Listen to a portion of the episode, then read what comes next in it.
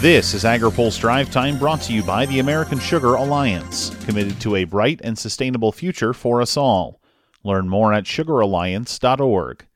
Good Wednesday afternoon. I'm Spencer Chase. The Biden administration has a new top trade official. Katherine Tai was approved as the next U.S. trade representative by the Senate in unanimous fashion today in a 98 to 0 vote. The former House Ways and Means staffer now takes hold of the nation's trade agenda. Both Senate party leaders offered glowing praise for Tai in advance of her vote.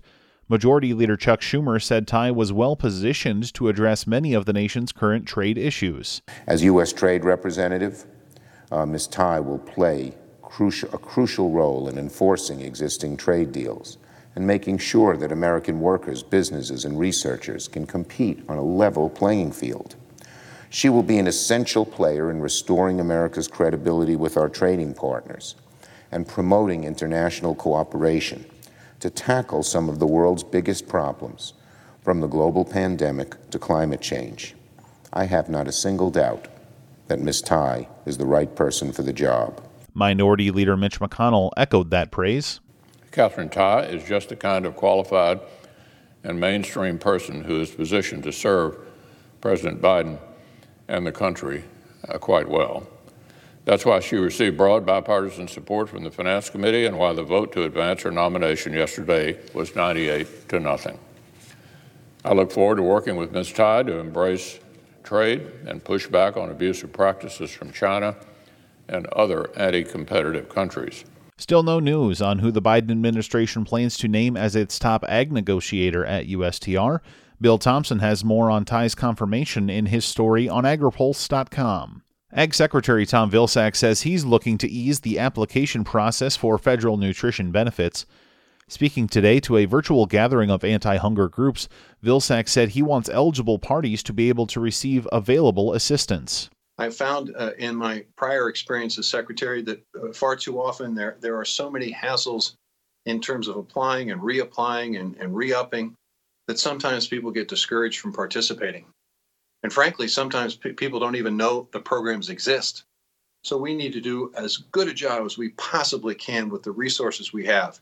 Vilsack pledged to transform the current system over the next four years. Broadband speed was on the agenda in the Senate today.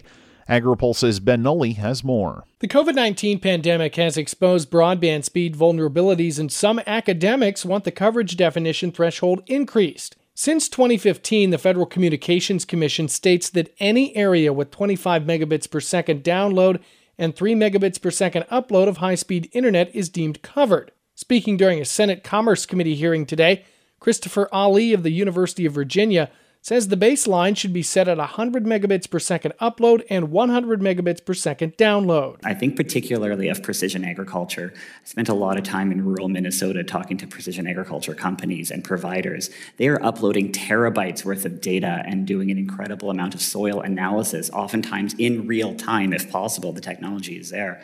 Um, they need that ultra fast symmetric upload speeds enable, to enable them to make real time decisions about planting. But former FCC Commissioner Mike O'Rielly disagrees with Ali citing several concerns. In terms of 100 100 speed that's been talked about, the demand for the upload is, is far beyond where the current commission standards are and would wipe out almost all of the areas in the United States. A majority of the United States would be deemed unserved, and therefore you have to recalibrate all the different programs. They'd pretty much be wiped out, and all those dollars would be gone, and that's why right. people talked about new spending. Earlier this month, a handful of senators sent a letter to administration officials pushing for a federal broadband standard requiring symmetrical speeds of 100 megabits per second. For AgriPulse, I'm Ben Nuelle. Now, here's a word from our sponsor.